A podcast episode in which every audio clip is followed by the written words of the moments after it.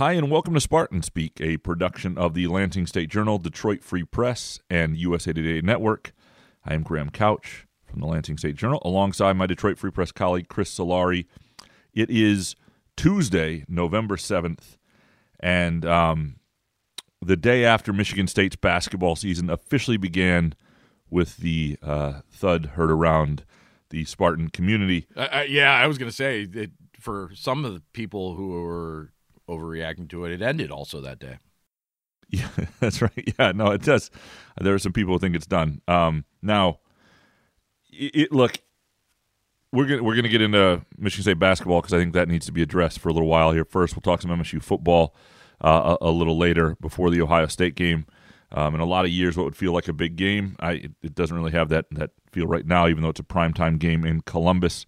Um, but MSU basketball loses to James Madison in the opener, and um, I wasn't surprised, Chris, that it was close because I had read enough about James Madison going in, knowing who they had back. I thought it was going to be competitive. I thought it was going to be a little nervy, um, and then, but as soon as the game started almost immediately, and I tweeted it out pretty quickly and sort of wrote to this. I where we sit, Chris, is right on the the baseline near the opposing bench, and and I could see it in their eyes in the way they competed in the way they communicated. That team was not scared. They expected to come in and get a resume win.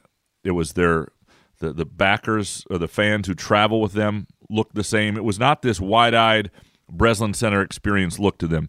I, have seen that look before, rarely, but I've seen it before on mid-major teams that go into a venue like this, and I, I, knew right away Michigan State was in for a real fight, and that they had a couple guys that were a problem, and then Michigan State didn't play that well either. So that you you couple those two things, and you get the situation you did. It will not be a bad loss as long as James Madison stays healthy. It will not be a bad loss at the end of the year in terms of like I mean, James Madison will be a top 75 RPI team. They'll be a, a team that I, I think higher than that even. They've got a chance with a win like that uh, to not even need to win the conference tournament in the Sun Belt to have you know to be an at large uh, an at large consideration. They got a squad. They got a really good veteran squad that that that uh, was going to give Michigan State fits, and you'll see the difference between James Madison and Southern Indiana on Thursday. Right, that, that not everybody looks the same just because people don't know who they are. That said, Chris, it's it's a it's a concerning start. Oh, beyond that, I think you couple that with the seventeen to one outset uh, against Tennessee, which adds more alarm bells to it without question. Um, and you know they recovered in that game, and you saw probably more of what this team is going to be like. But this game, uh, there were two games that this sort of reminded me of in some ways. The Syracuse game uh, at Little Caesars, where everyone wants to fixate and focus on Ben Carter and Jaren Jackson without remembering that I think they went like four of twenty or something like that from three. They were like six of thirty-seven or six thirty-one. Yeah, it was awful. from three-point yeah. range in that game, and they were one of twenty in this game. And the other one it reminds me of it, it in a different way. Um, is the Wright State game back in 99 2000, the year they won the national title. That's a different set of circumstances with no Cleaves on the road, uh, but against a quality mid-major team that was was Wright State quality that year though.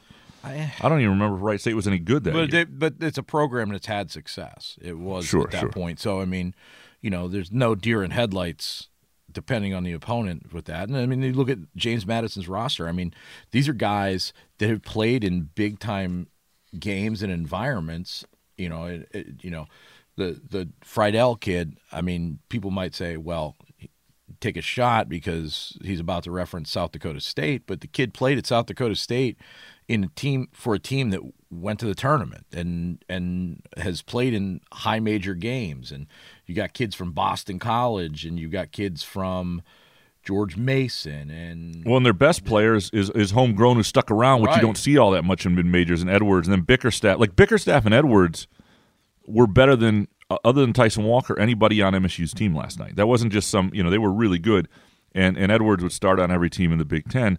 And what was kind of funny, and this is I, I got to be careful here, my nod to mid major hoops, but the the the like four of the best five players, everybody outside of Coen Carr in that game um, were all mid-major guys who were overlooked. Tyson Walker Yep. was two years at Northeastern, and that's where they, you know, they had faced him at James Madison before.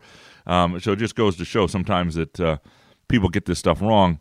Um, so, but let, let's go with the the the points of concern beyond the bad shooting because Michigan State could have won this game by eight nine points if they had shot differently, and and they'd still have some of the same issues today that they do. And I, I think one thing that was clear to me that was different about uh, James Madison than, than Michigan State is James Madison looks like a team that knows what it is, who it is, what its rotation ought to look like. Look like a midseason form, even though they got some transfers, but a veteran team coming in that understands roles, who they are, and all this stuff. Michigan State looks like a team that is trying to figure out how it's all going to look, how it's going to be put together. A lot of intriguing pieces, some veterans, but veterans giving way to some young players in certain spots. Veterans whose ceilings in certain places may not be as high as the younger players. And so, how that plays out over time. There's a lot still to put together for Michigan State. And, and we saw how that doesn't necessarily look great yet. Yeah, and I thought that that Byington, uh, James Madison's coach, did a good job with his rotation and used all of his fouls. I mean, 18 fouls in the first half, and I think he had two guys or uh, uh, uh, three guys with now one guy with three fouls and a bunch of guys.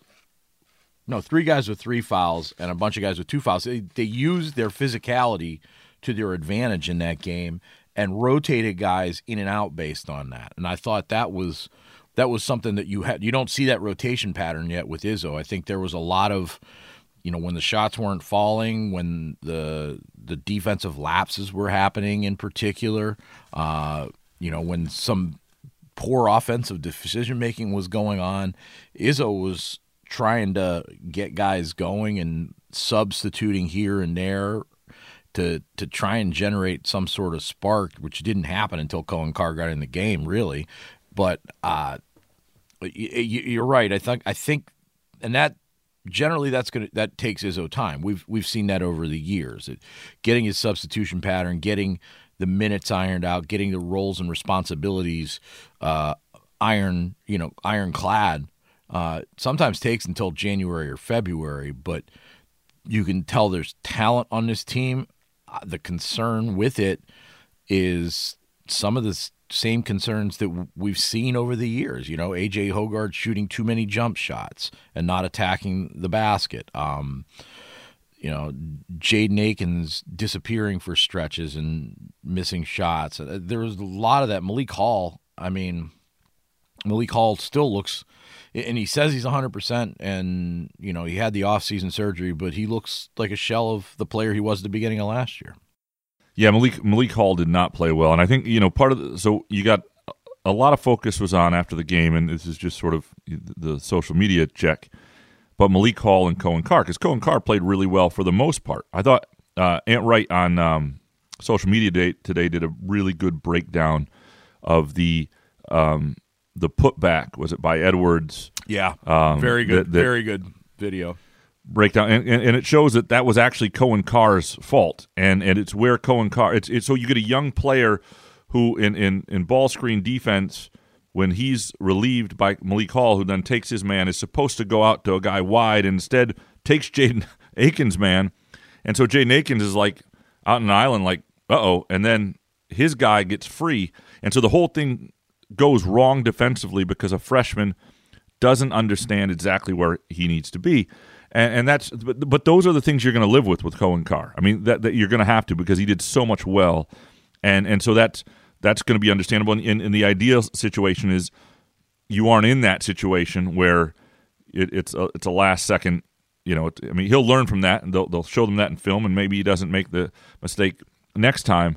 But those are the mistakes that that, that Malik Hall doesn't make in that in that situation in terms of where to be and, and that sort of thing. Usually, um, I do think though Coen Carr is a guy. I was sitting next to Larry Lage, and um, you know, right away Larry was like, "They got to play him thirty minutes. They got to play him thirty minutes." He played he played twenty eight with overtime, twenty six in regulation, um, because he just he does some things in terms of how comfortable he is in traffic, catching, finishing um, rebounding. Yeah. You know, it, it's beyond that. He just does some things that nobody else on that roster really gives them right now. And I think at the four, uh, he becomes a really intriguing player. Um, you know, because you know obviously there's it, it, there's a lot more um, a lot more guys at the at the guard spots. I, I think you're going to see him spend a lot of his time this year at the power forward position. Yeah, it, it you know he he created some things off the dribble, which I thought was was interesting. His first bucket, you know, driving baseline, and you know, just kind of like the Tennessee game, everyone expecting him to throw down a dunk, but instead it's like this leaner under the basket where he's able to position himself and draw a foul and finish strong through contact. I mean, the strength is there. It's it's grown man strength. It's not freshman strength like we see with Xavier Booker. You know, Booker obviously doesn't have the same. Uh, I don't want to say physical tools, but he doesn't have the same size and body right now that that Coen Carr does.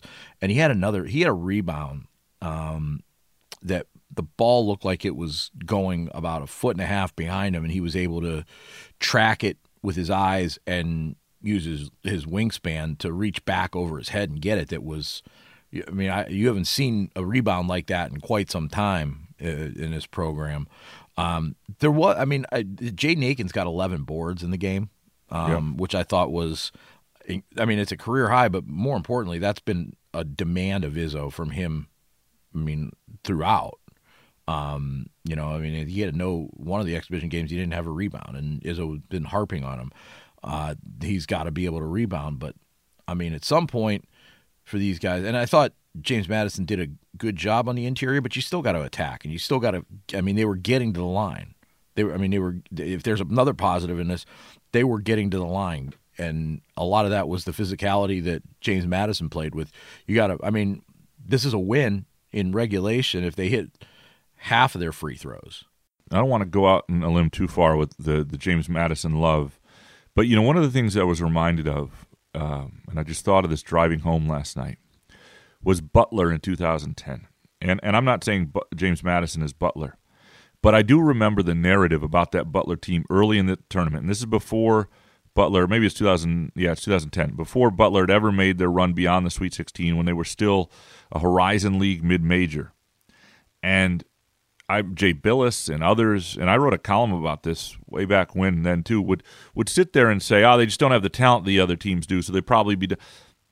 People didn't know what they were looking at. Butler actually had more long-term NBA years on their roster than almost anybody they faced in that tournament with Gordon Hayward and Shelvin Mack, and they had a top hundred center. You know, like actual talent, it was the Butler name. Sometimes we just can't see past things. You know, I, I think Edwards for them is a guy who would be a really, really quality Big Ten player. And sometimes it says James Madison, and people have been around MSU long. You just cannot see. Uh, I mean, I, I, think James Madison's a really, a really good basketball team, but they are not as deep. So you know, they, they their season could get derailed um, there as well. And that's the thing, though. They, they're maybe a little deeper. I mean, they just don't have the maybe the scoring talent, but the guys that they were rotating and bringing in defensively clogged things up.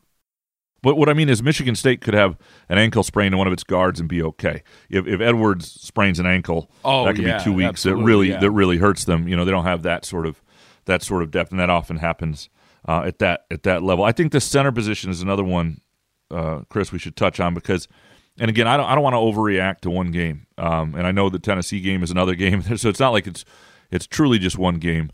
But you know, you do want to. It is a long season, and you want to sort of see how guys adjust. Yeah, yeah. There very rarely are you going to have exhibition games that you're going to refer back to, and that, but right. that Tennessee is a barometer.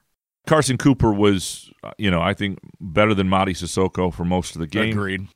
And and that's something that, and he started the second half. Cooper did, and Sissoko played a lot late though, and and and I, I am curious to see how that position um, unfolds, and I don't I don't hate the idea of starting Sissoko for this reason is because sometimes I think early in games you can tell if it's going to be a Mady Sissoko night.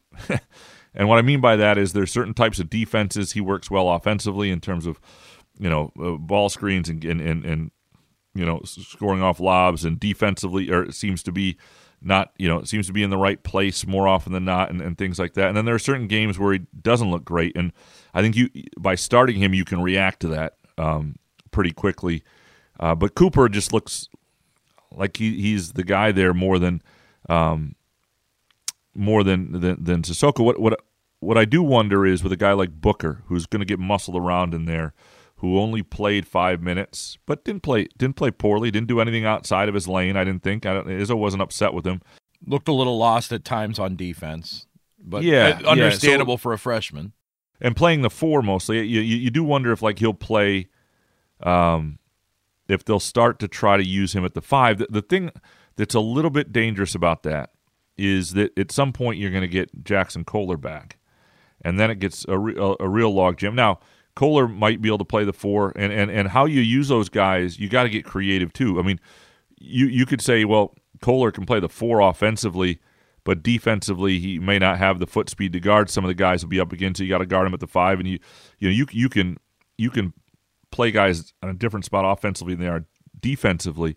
Um, but I, the center position for one is, is one that because even coming into the season, while they were better last year, the question were was are they good enough there to let the rest of their talent take hold? And and I don't know that they are. Um, now the rest of their talent didn't do a lot last night in most Right. places, but I, I, I still think the center spot is a spot, especially when is, is a problem, especially when Sissoko's on the floor.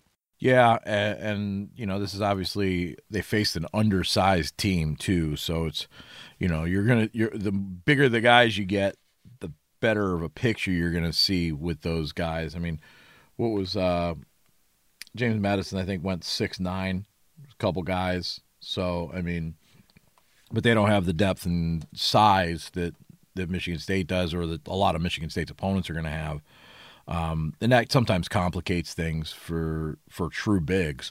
But yeah, I mean, it's I think that's and I and I've kind of said this for a while that I think that Sissoko and Cooper pairing, uh, at least right now, could go back and forth, and I mean that could be a easy change for Izzo to swap those two, as we saw at the beginning of the second half in the starting group. Um, it might be a little easier of a change for him to make rather than moving Carr with uh, in, in place of Hall. Uh, and maybe and maybe he's so frustrated that and he talked about it playing both of them. You know, playing you know this is playing more for the freshmen. I mean, you know, we, talk about those guys so much, but AJ Hoggard was lost last night. And you know, Yeah. and I mean, you know, at some point, you know, as much as we're talking about Cooper and Sissoko and you know Booker Kohler, and you know that's going to take some time, I think, to find not just the the right starting guy, but the pairs with the four and the five, because that's something that Izzo does. But I think that you got to look at AJ Hoggard and some of the things that he did in terms of regressing to where he was at his worst last year. You know, the the body language issues, the complaining with at his teammates, uh, settling for jumpers and not attacking the basket as much. Um, then you add in the, him and Tyson Walker cramping a lot. Uh, from what Izzo said, that those are all things that, that to me are a bigger concern because you need if you're going to make these expectations reality, you need AJ Hoggard playing like he did in the NCAA tournament and the Big Ten tournament, being the attacker, being the ins. He shouldn't be the one in the corner getting a pass from Tyson Walker for a three. It should be the other way around. Well, so there, there's there's the issue, and and and that's you know Izzo said, and he was referring to Hoggard when he said you know Magic wasn't a shooter, and some guys who aren't shooters have to realize they're not shooters. Yep. But but that's also how the offense gets set up. Like why why I mean Michigan State lost a national championship in 2014 for several reasons. One, it was uh, a, a brilliant performance by a UConn guard. One, uh, two, it was Keith Appling's wrist and loss of confidence. But three, most of that year, they had a guy who was barely shooting. It was like twenty eight percent, twenty seven percent from three. Denzel Valentine, before he became a forty five percent three point shooter as a, as a senior, when he was a sophomore, in the corner missing threes, he was the open guy. You have to set up your offense so that your guys who can shoot are, are the ones who catch the ball there, and and so that I mean some of that's on Hoggard. But if you if you're the if you're in the corner, if that's the way the offense is, and you get the ball there, you, you should you should let it fly. But but but here's the problem with that. the reason the offense was set like that is because Hoggard should have been out front with the ball in his hands and wasn't attacking all game. Yeah. I mean, he was struggling. I mean, there were points where Jaden Akins had the ball in his hand trying to trigger the offense. They moved Walker out there. They used Holloman and Fears to do that. But Hoggard, for some reason, when he was in there, was passive around the perimeter and not going to the basket. And they had Holloman running it late for a little while. Um, you, you know, what are the? Uh, I'd like to see, you know, Izzo run a little bit more. Like there was a, a brief stretch where he had Fears, uh, Hoggard, Walker really interesting lineup for a minute. And it was like a less than a minute. Like didn't even give that lineup a chance to figure itself out. And then Akins came in, and that's still a really intriguing lineup. They are trying to let Akins operate more, and that's part of the deal with him coming back. So you've also got that situation. And so you, you it's going to take a minute to figure some stuff out. And, and you can say, well, you, you do what's best to win, but you don't look. You want Jaden Akins to come back. Part of the deal is you're more involved in creating offense. Otherwise, Jaden Akins is gone. So that there are those politics that have to be involved. You can't just lie to kids. I mean, if you, if you say this is what we're going to do with you, if you come back, then you have to you have to do some of that, and you have to give that kid a chance. Yeah, I mean, he did that with Miles Bridges, and then down the stretch when they needed wins, Miles Bridges was playing the four that year, not the three like he had been promised. Uh, correct, and I'm and I'm not saying you let a team, but this is game one of November, right? Like, so if, if, if, you know if you get into the heart of Big Ten play and you've been trying things and, and this is what it is, then that's that's what it is. But you know you, you got to give it people a chance. You know, Jaden Akins. Jaden Akins can't be a guy who's not allowed to create just because there are other creators on the team. If Jaden Akins doesn't create for people because Jaden Akins struggles with it for whatever reason, I don't necessarily think that will be the case, that's that's different. Then you make that adjustment. Miles Bridges you know, was had the ball in his hands when it should have been Cassius Winston right. way too often that, that, that year, and they, they, they, they probably knew it, and but they sort of and and too often coaches do this. By the way, Miles Bridges was not going to be drafted lower yep. if he had played the four as a sophomore. I, I, this goes back to my high school. You want another drinking game reference? Ron Banks, right here. Ooh. I mean, his his yeah, his junior year, one of the great players of all he time. He is creeping into David Cool territory. oh, he's beyond David Cool territory. He's on my Mount Rushmore. It's like it's like you know Barry Sanders, John Elway, and Ron Banks. Um, the uh, but they tried to put him on the wing, and he was dominant as a point guard. He was dominant in the post, and it wasn't like Michigan State and Syracuse and everybody in the world didn't want him, even with wherever he was playing. You know, it wasn't matter for and and coaches get too caught up in that, and the NBA will find you and, and, and all that stuff. Do you think um, this is a well. question for you? Do you think it's the coaches that are too caught up in it, or is it the handlers outside the programs that are too caught up in it that lean on coaches to do that? Well, sure. It, it's it's it's it's absolutely it's it's the kids and it's yeah. it's them worrying about it and uh, yeah you got to manage you got to manage egos as a coach and that's yeah. that's you know that's getting trickier and trickier as things go along and you know i mean I, I don't know if we'll see a guy 29 30 years and then tack in the assistant stuff i don't know if we'll see many guys like that in the coaching realm anymore just because it's it, it's become such a different ball game in terms of the the players and and their people having a lot more sway over the coaches because of the ability to transfer, the ability to turn pro or whatever it might be. I totally agree. It's it's I'm also curious to see with with this particular team. I I just think there's so much to manage more than usual with in some ways when you have this sort of depth and guys you're not even sure who your best guys are entirely yet. That's tricky. But the other thing that'll get, you know, some people have said to me, you know, just start Fears over Hoggard. If you want to see a team fall apart, bench the senior point guard and, and early in the season who will be surly and unhappy and return. Like, you know, I'm not saying that if, if over time Fears didn't show himself to be the better option there, that you don't make that move. You do but you don't do it early. You give guys a chance to prove who they are. You don't bench Malik Hall after game one. Now, Hall was not as good as um, Coen Carr in many ways in game one, in many ways. And so if that continues to play itself out over time, then you adjust to it and you figure that and you have those conversations. But you can't overreact in game one. I know Izzo said, you know, I'll play the freshman. That's sort of his warning. He's not going to turn around tomorrow and start four freshmen. You may see somebody, he may change one thing in the lineup or something, and you may see Coen Carr starter. You may see, I still would doubt he does it this quickly. Um, I think it was more just a warning, a warning shot. Maybe. I mean, you know, he. I mean, the one thing though is that he's seen this in practice, and he's seen, uh, you know, with at least the Tennessee game, he knows where the areas of concern might lie, um, and you know, with Duke coming up next week on Tuesday, uh, do you?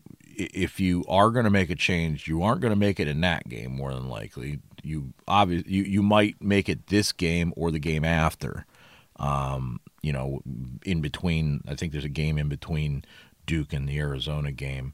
So there's, uh, you know, there there's juggling the schedule and juggling that. I I, t- I kind of tend to agree with you.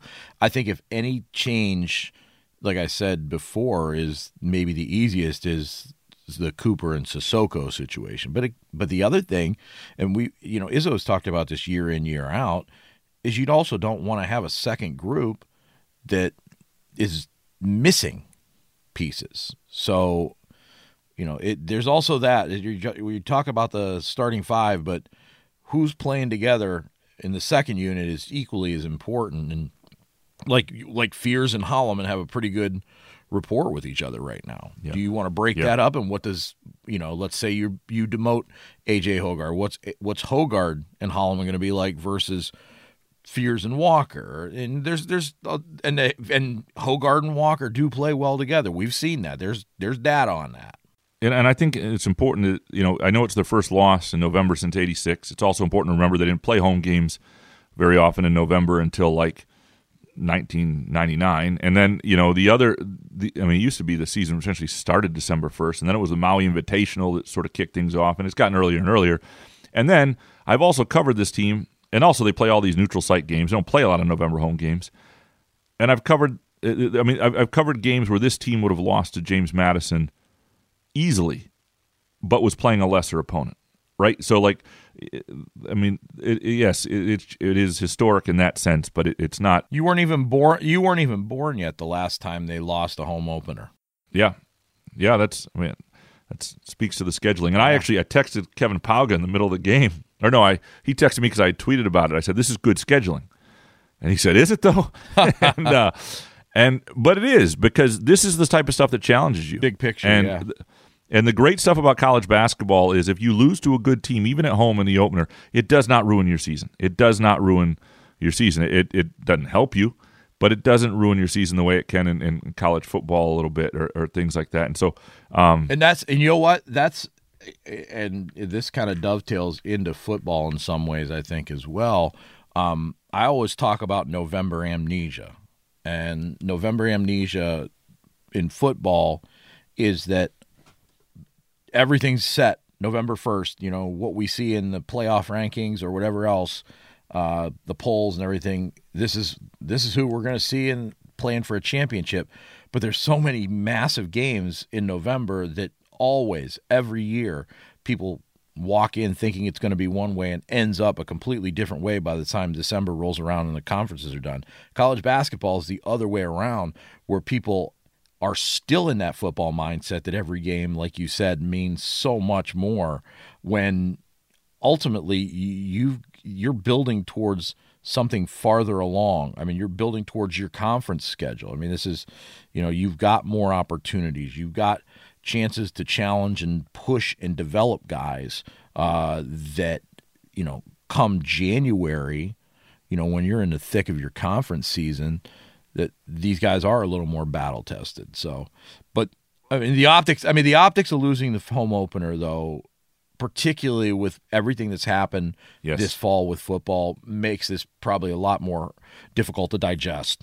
This was supposed to be the the um, the thing everybody was looking forward to, the thing that sort of calmed the, the, the nerves, calmed everybody's world, soothed the fan base, so to speak. A salve, if and, you will, on the wounds.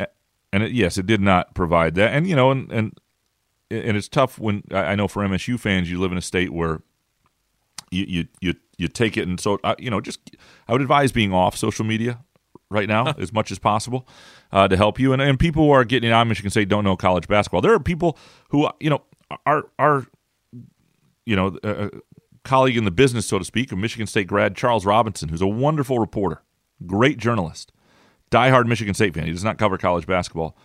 Had a meltdown last night that makes you go, Charles, like seriously, if anybody had a meltdown that like that in football, you would say, "What are you doing? What are you doing?" Like people overreact to this immensely. I'm not saying it's not worth reacting to. I'm not saying it's acceptable, but I I I, I knew it was going to be a tough game going in, and then as soon as the game started, I thought that what happened could happen. And at some point, I pr- tweeted out a prediction pretty early on that Michigan State was going to lose that game, and it wasn't just the score start. I've seen MSU storm back. It was The the look physicality. and the other team.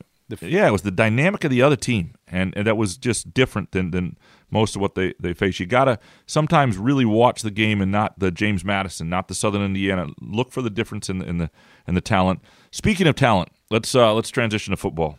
Um, Michigan State at Ohio State, seven thirty p.m. this Saturday. Uh, a Buckeyes team that offensively is is more limited because they're not as good at the quarterback position than they've been. Um, defensively, they may be the best team in the country, and it's going to be a very interesting game for Michigan State. In one sense, we don't know their quarterback situation. We don't have a sense of do they have more than one on the roster healthy who's under scholarship who's going to play. We don't know what if Sam Leavitt will will will continue playing. He's at four games, his maximum to retain a, a redshirt year.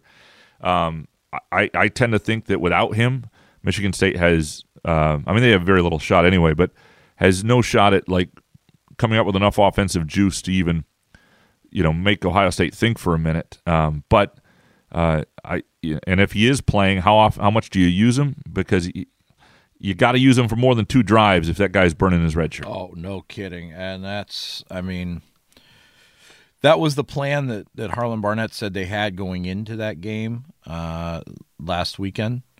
And, you know, they don't win that game without the touchdown that, that Leavitt throws. And that was an absolute rope in between coverage. Um, you know, but you you've seen what the offense has done with Katin Houser at quarterback. There's just no spark. I mean, he you know the the only touchdown drive that he led in that game was set up by an end around pass from Alante Brown. Um, that that's troubling because this offense needs a spark. It needs it doesn't have a run game right now because it has one healthy running back really in Nate Carter and that's why they've been using guys like Alante Brown in the backfield. That's where a guy like Sam Leavitt has shown a little bit more. He's a third leading rusher on a team. He's only played two full quarters and you know a handful of drives in two other games. So that's uh I mean they they need some sort of shot in the arm or juice. I mean, but there is obviously for the kid bigger things at stake. I mean, one extra year of eligibility. Do you waste a year on on a season that's not going to go with a bowl? You're not going to have an extra month of practice. Well, it's not. It's not. It's not just even the bowl. It's it's it's. You're not playing for the staff that's going to be there. That's true. You're too. not. you- You're not. You don't know what school you want to be at. You know, you're playing a position where, and you may be talented enough that you're not going to need, uh, you know, the extra year. But, but you're also playing a position where the guys who make it to the NFL are often guys who have a lot of starts in college, and you don't know what your situation is going to be next year. Uh, I, if I were him, I would shut it down unless I was told I'm playing at minimum half the game the next three weeks because there is value, I think, in playing at Ohio State. There's value as a young player playing on the road, even at Indiana. There's value in playing that Ford Field game against Penn State, but it can't be throwing you know two passes. You know, it, it it's got to be legitimate, um, you know, time on the field, and it's got to be experiencing those situations, truly experiencing those situations, to where there's enough value to argue that it's worth giving up the redshirt year. And then the other thing I think is is sort of the is Izzo would say the white elephant in the room is if he does shut it down, does that mean that he is leaving? It doesn't necessarily mean it. It still could mean the next coach comes in and convinces him to stay.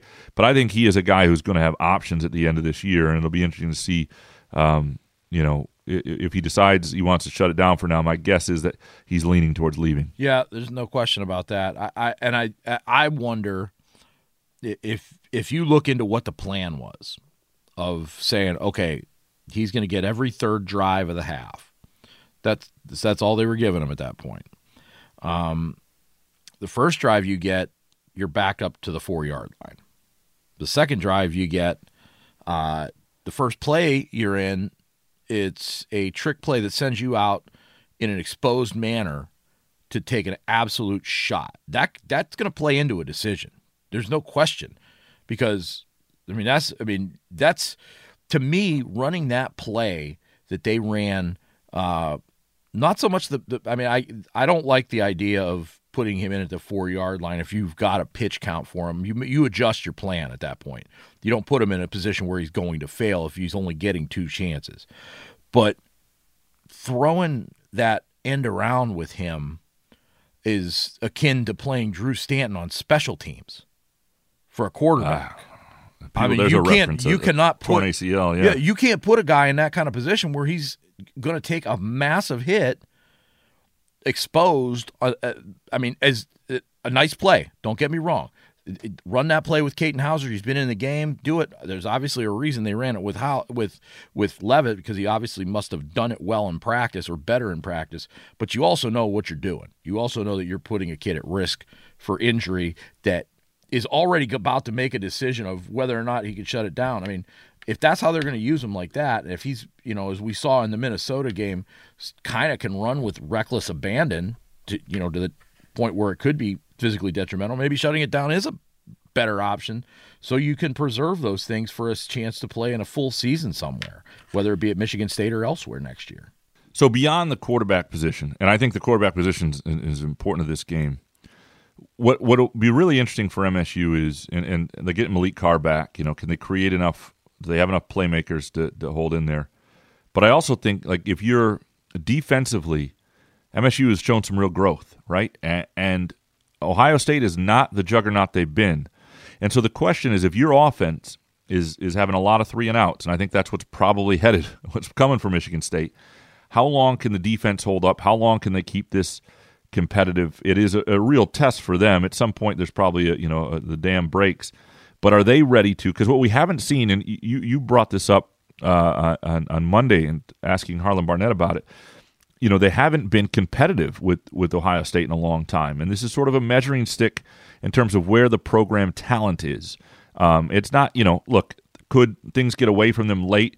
Yes, but that would look different than just a complete running over a team. Like when you watch the Michigan game, Michigan was scoring on every possession for a while, right? You watch the Ohio State games of recent years, it's like an every possession thing. It's not like they're in the game for a while. If the dam breaks in the second half, I'm not saying that's a good thing, but that's a better thing than what we've seen in recent years.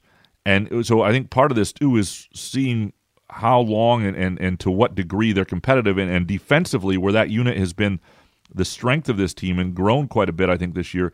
I'm most curious there. I think they've grown a lot since the Michigan game honestly. But you know, we'll see because that was the last significant test that they faced. I mean, yeah. and that doesn't matter that you know how how some of those games were. They were close. They they lost in the fourth quarter. They the offense. I mean, it, you got to do it from the outset. I mean, and, and you're right though. The, the strain that the offense is putting on the defense right now is is, is going to be magnified and multiplied against Ohio State. I mean, this is one of those games that you know even a struggling quarterback can start to make some some positive gains on the other side if you start moving the ball and TreVeyon Henderson runs down your throat and then all of a sudden you've got some wiggle room to throw the ball. You know, if if it's 21 nothing out of the, out of the gate, um, you know, and we've seen that in this game before. I mean, what was it, forty nine nothing? four, you know, a couple years ago down there at the Horseshoe. I mean, you know, that's this is a, a it, this is a, another one of those moments of resolve that this program has to show, and you know, these guys, if they're playing for themselves, which I think in some ways they are more so maybe uh, they're talking about pride and pride for the program which is important but you know, it, it goes back to the pledge commitment and everything else. You know, transfer portal. You know, how much is there? I mean, you, ultimately, you are your boss, and if this team if this team can summon up a, another together performance like they did against Nebraska, what's the best case scenario do you think yeah right it's probably not you know i mean i think of that game in 2019 the last time they were real competitive for a while with ohio state and things got away from them but it was they were toe to toe with them for a while and i don't think they'll they'll necessarily be there. What's interesting about this and there you're right there is no long-term real gain right? Because the coaches probably likely aren't going to be around. I mean maybe a couple of them get retained or whatever but the um the you know the players are going to have decisions to make. It's not like you're growing into something and that's the hard part about this. There is one thing like so it, when we have like our biggest dreams in life and you're like in the shower or you're just uh, driving to work or whatever it might be and you're thinking about wouldn't it be cool if all this went well? Like just fantasy land this is the last game that allows the fantasy land to exist for like barnett and, and some of the like this all could all stay together because we all know what's going to happen with the coaching position we all know what's realistic the only way that Harlon Barnett would be considered beyond this year is if in fantasy land they beat like they just beat Nebraska, then they beat Ohio State, Indiana, and Penn State. They sweep November. All of a sudden they beat like two of the powers in the Big Ten. They're looking good. The program's moving towards something. You go, oh, wait a second, what the heck happened there? That's not going to happen. But after this week, if it doesn't happen, the math doesn't even add up. They can't right. get to a bowl game. That you know, the, they can't do enough to make that even something you would. And so the the dream, even the the in the shower, the driving to work, Fantasyland dream has one week left, and that'll be interesting to see if that you know if, if there's if that's worth extra trickeration, if that's worth throwing out all the stops, if that's whatever that is. And I don't know that you know if you're Jay Johnson, I'm not saying Jay Johnson's not rooting for Pugh, but Jay Johnson's probably on to his next job partly too. You know, and like I, it's not. I don't know that everybody's thinking that way, but it, it is interesting that this is the last week where I think dreams can live I, those dreams aren't going to come true. But it, you know, you know what I'm saying. Yeah, I you know I wonder though. I mean, how many more tricks are left? I mean, when your yeah. your roster's already depleted. I mean, you might have if if Kim's not available, Noah Kim, and he's still hurt and not available. If you've got Levitt, I mean, not you know opting out to not play. Now you're looking at Katin Houser and Andrew Schorfhaar a walk on. Yeah. I mean, you know, do you script a do you script something for Alante Brown, a former high school quarterback who we saw throw that pass uh, against Nebraska? Do you script things for him as a Wildcat quarterback? I mean, how how creative you, do you want to get? How creative do you need to get? How much do you need to stay in form? I mean, it's not like you're going to be able to just install this stuff. I don't think you were sitting there at the beginning of the year planning an Alante Brown at quarterback Wildcat package. You know, this isn't this isn't exactly something you can install game week. No, no, I agree, and that, that'll be interesting if they do. You know, I mean, they are in a situation where it would not. You know, if Leavitt doesn't play and, and Houser were to take a knock, you know, all of a sudden you are looking at the possibility of Alante Brown at quarterback, and um, that is that would be fascinating to cover. It'd be a good little story, yeah. nice little fun little column from Columbus. I remember the last time we were in Columbus, Chris, the bas- early season basketball game and Michigan State was playing Eastern Michigan at 5 p.m. And, I, and Michigan State got down so badly so quickly. I remember thinking, if I leave now, I could just cover the basketball game. Yeah. it was, and so the, the question for me just is how long are they competitive, and are there, you know, again the defensive growth. I do want to see, you know, Maliq Carr. That you know, anybody named Malik right now is sort of maligned on MSU's Enigmas. campus. Enigmas. Yes. Maliq Carr. Um, is somebody who, like a brief moment at Iowa, right? He looked like an NFL tight end, and then he gets hurt in that game, and he's got all this gifted ability, and just rarely has shown up at, at, at Michigan State, and you know. But here's a game where what Michigan State has not had, and this goes back to something Mel Tucker used to say about needing difference makers, three or four on both sides of the ball to really do everything you want to do, right? And to compete with an Ohio State's defense, you got to have three or four difference makers on offense. The guys, and we all know who these guys are. They are Kenneth Walkers of the world. They're the Charles Rogers of the world. They're the T.J. Ducketts of the world. They are guys who doesn't matter who's on the other side of the ball. That Plaxico Burress is going to get his. You know um, that sort of player, and so Michigan State does not have a lot of that on offense. They might have a young quarterback that has the swagger and moxie and some gifts that allow him to do some things, even if he makes some mistakes. I think that's worth it if, if, if Sam Leavitt will let him will, will play. And I think Maliq Carr, from a physical standpoint, has some of the gifts that allow him to get some things done in any matchup. We just haven't seen it. So I'm curious if a guy like that, who's had a horrible year, who's healthy now, who probably wants to be in the NFL next year but is not on that path, what Maliq Carr needs for his own future is to come out these last three weeks and look like the player that he's sort of been touted to be several times over in his career. And if you do it against Ohio State's defense, if you do it against Penn State's defense, if you show consistency, you know, yeah, you might be able to go after this year and be a fourth round pick. And but right now, you know, that's that's just not where things are headed for him. Yeah, there are guys that you watch and see that that sometimes the the talent is obvious, but the work ethic is a question. And, you know, and I, and I don't mean that in a bad way, not that these guys aren't working. I think more along the lines of guys that have supreme talent or have really good traits that they coast by on that and they're not developing other parts of their games like you know Carr for blocking for instance you know that's something that had been uh, a big concern, and I think he's improved that to some some degree. But you know, it goes with attitude too. Attitude has to improve. You have to be able to constantly show your teammates that you're working towards things, and you know how how dinged up was he? We don't know. Yeah, it's, it's weird because like I know his dad pretty decently. He was the head coach at Grand Valley State. So he's a coach's kid. You know what I mean? A guy who uh, his dad was a grinder, uh, you know, in terms of coaching under Brian Gregory, and you know was the guy, you know, he like he he's.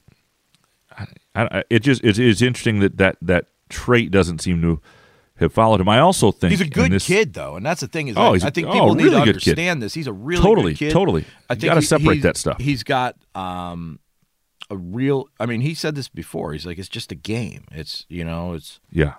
I think he prefers basketball too. Yeah, but there does come a point where you have to realize that this is being just a game is now your profession and your ability Yeah. to make money and set your family up. That's that's uh, and that's that's something that I think all twenty early twenty somethings start to kind of digest. And that's what I love about you get four or five years to figure it out. Yeah, did he want to? Did he want last year to be his last year? Yes. Did he want this year to be his last year? Yes.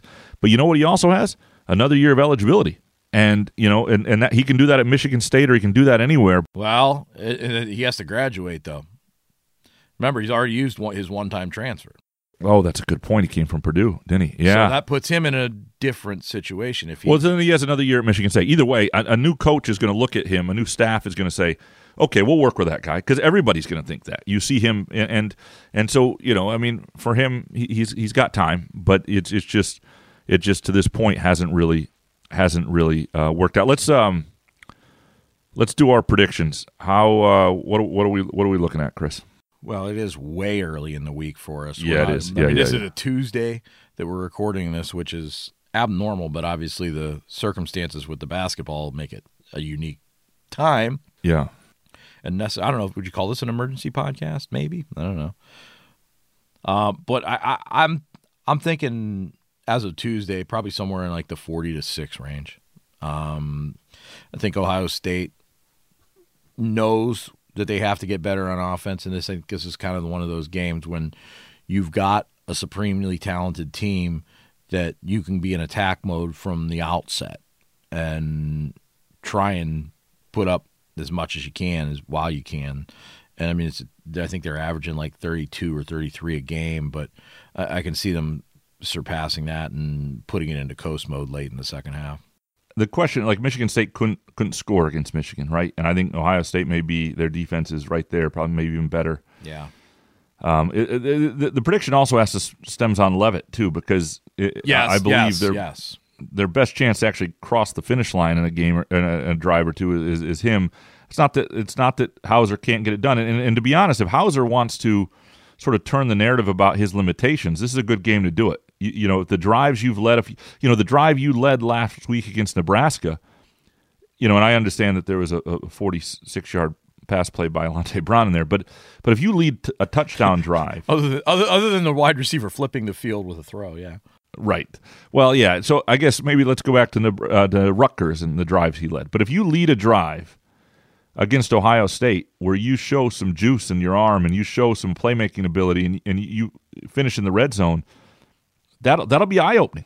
And and you know, and a lot of this is not like you you don't have to be this guy who just dominates with your arm to be a great college quarterback. It, it's it's a nice trait to have, and that's why everybody's so uh, you know enticed by by Sam Leavitt, But um, you know, Katin Houser could still be a really good college quarterback, and it's just going to be a little bit of a different route, I think. And, and so, you know, can he show anything there? But I think if Leavitt can't play or doesn't play, and my guess is he doesn't. That's just my hunch. I, that's my total guess. Mine as well. I, I kind of feel that way as well, particularly after the things that we talked about earlier.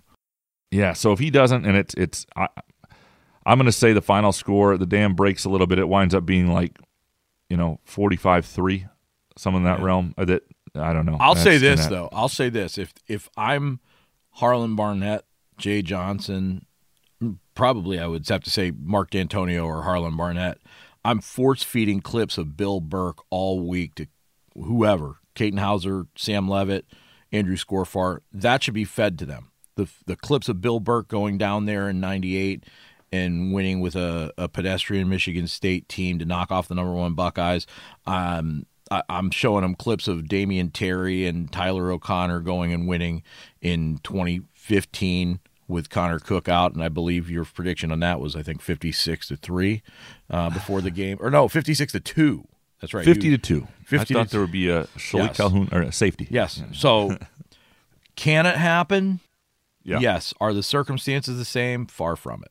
Yeah, in some ways, it's the Alante Brown at quarterback situation that would really screw Ohio State up, right? It might. I mean, we didn't prepare for this. The the, the there's the a re- there's is, a reason I asked him about that on on Saturday after the game of whether Alante Brown would be an emergency quarterback, and it's for that reason with Sam Leavitt. If he shuts it down, your options are limited. If especially if Noah Kim's not healthy. That was also the finest hour for Michigan State's offensive line that season and you know, and, and maybe the last fine hour in Michigan State football history since for the offensive line. Um, don't but, di- don't discount the fact that there are two guys in that offensive line that are veterans who played a lot of yep. football for Michigan State, and Nick Samac and J.D. Duplain, and are guys from Ohio.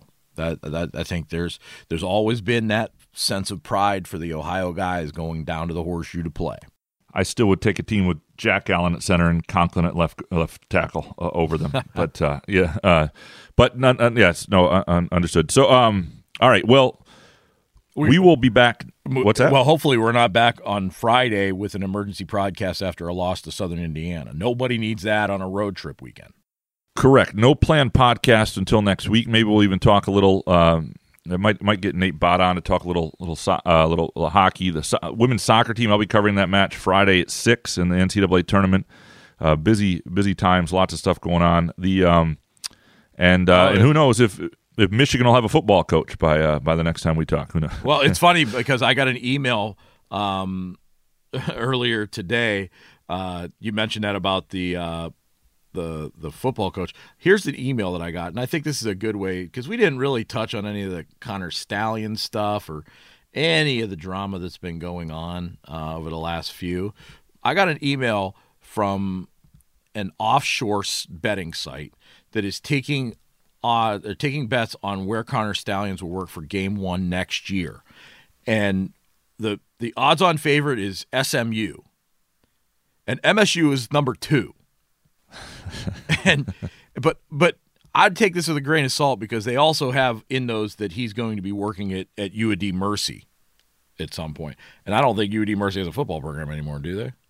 They do not. They do not. They they, they lost some games early in the 1900s and called it yeah. called it quits. Yeah. So, um, so take that take that betting with a grain of salt. I, I wouldn't. I would not suggest betting UD Mercy. No, no, that would be the the, the wrong play. Um, uh, you know, congratulations to those of you who live bet James Madison. You're probably feeling pretty good today about that uh, that money line win. Um, we'll be back next week. We'll talk about wherever the basketball team is. We'll, we'll have to figure out a time because, it, to be honest, we probably won't do a pod until after the Champions Classic on Tuesday night. I mean, yeah. things come fast and furious. So my guess is we'll try to do something like Wednesday afternoon. We'll, we'll, we'll figure that out. Um, but the um, there'll be a lot to talk about, a lot of basketball, uh, football, and where where things are. Might be a little less Um, coherent than normal. Is this coherent? I don't. I don't know. I said less coherent than normal. Le- less coherent. Okay, f- f- fair enough. Uh, we appreciate uh, all of you listening. This has been a production of the Lansing State Journal, the Detroit Free Press, and USA Today Network. Please rate, subscribe, throw fruit, whatever makes you comfortable. Just be kind in the uh, in the ratings. You can say whatever you want uh, uh, underneath, and um, we will be back uh, next week. Thanks for listening.